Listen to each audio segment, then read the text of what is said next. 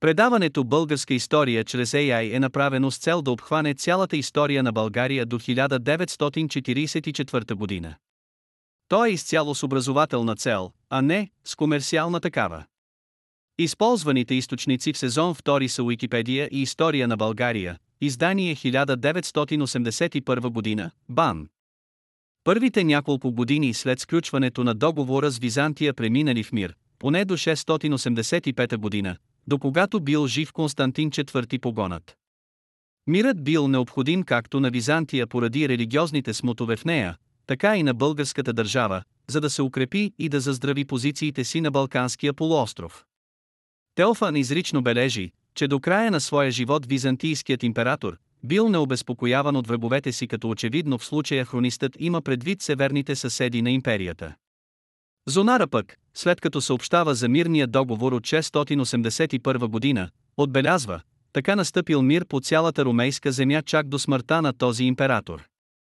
По същото време обаче, когато империята си отдъхвала от войната с пребългарите и славяните и се радвала на мира, в западните области на Балканския полуостров станали събития, които отново донесли смут и войни.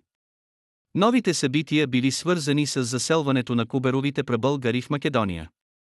В чудесата на Свети Димитър се разказва, че през първата четвърт на 7 век, особено по време на аврославянските обсъди на Солун и Цариград, от провинциите Дакия, Дардания, Мизия, Родопа и Тракия и Дъра били отвлечени много жители и заселени отвъд Дунава, в Панония.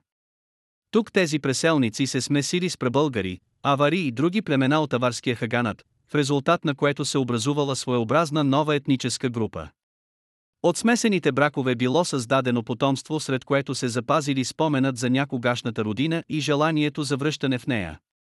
Аварският хаган, който гледал на преселниците като на свои поданици, назначил за техен началник някой си кубер, човек от пребългарски происход. И тъй като пребългарите били недоволни от аварите, а и самите преселници не скривали стремежа си да се върнат в родните места, Кубер застанал начало на това недоволно население. Той вдигнал преселниците и някои други племена, сред които имало много пребългари и славяни, възстанал против аварския хаган и повел цялото множество, с жените, децата, покъшнината и въоръжението, на юг, към Балканския полуостров. Аварите се опитали да осуетят движението, но в няколко сражения били разбити и трябвало да отстъпят. Така Кубер с от него множество преминал необезпокоявано Дунава, навлязал дълбоко в територията на Византия и се заселил в керамисийското вероятно днешно битолско поле.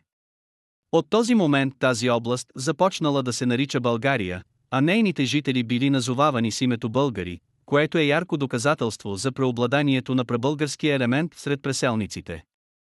Годината на заселването не може да бъде точно установена.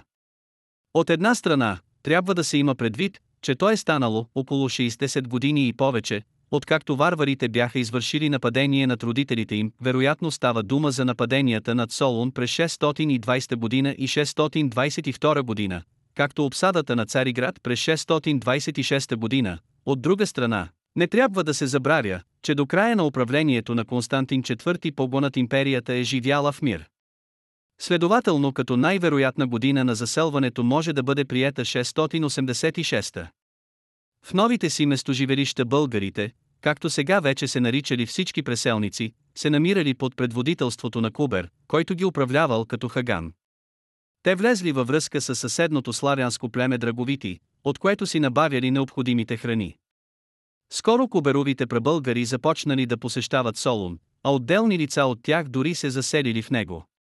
Тези действия били резултат от мирните отношения, установени с византийското правителство. Не след дълго сред куберовите пребългари възникнал план за превземането на Солун. Някой Симавър, близък сътрудник на Кубер, трябвало да се престори на беглец, да потърси убежище в Солун и да доведе тук много от своите сънародници. Впоследствие те ще ли да превземат града и да го предоставят на Кубер и на неговите първенци. По-нататък в плана се предвиждало Кубер да излезе срещу околните народи, да ги покори и да тръгне на война срещу островите, срещу Азия и дори срещу този, който обладаваше царската власт, т.е. срещу императора. В изпълнение на така начертания план Мавър избягал в Солун, спечелил доверието и благоволението на византийските власти, в това число и на императора, бил назначен за консул и застанал начало на всички потърсили убежище в града прабългари. Той поставил за стотници, педесетници и десетници на поверената му войска свои самишленици. Осъществяването на плана трябвало да стане през нощта срещу Възкресение Христово Великден. Малко преди това обаче в града пристигнала императорската флота, водена от стратега си синии. Пребългарите били изведени в западната част на града, за да бъдат откарани с корабите в Цариград. Скоро заговорът бил разкрит и Мавър бил изпратен на заточение. Какво е станало с Кубер, не е известно, но по всичко изглежда, че той е запазил властта си, макар планът за превземането на Солун да бил осуетен. Договорът от 681 година бил нарушен. Теофан съобщава, че през 688 година императорът заповядал конните отряди да преминат в Тракия, искайки да оплени българите и славиниите. Войната избухнала през 689 година. Императорът се отправил на поход срещу Селавиния и България, но бил пресрещнат от пребългарска войска. Сражението завършило с победа за византийците. Сега императорът получил възможност да проникне в земите на славяните чак до Солун, да вземе много пленници и да ги засери в областта Обсикион в Мала Азия.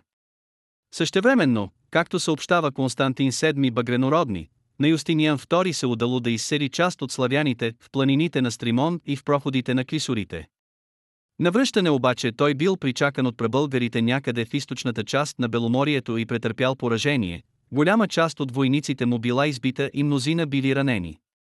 За същото събитие през 689 година съобщава и Зигеберт, Юстиниан нарушил сключения с българите мир и като влязал в сражение с тях, отначало надвил, после бил внезапно нападнат от тях и едва се отървал.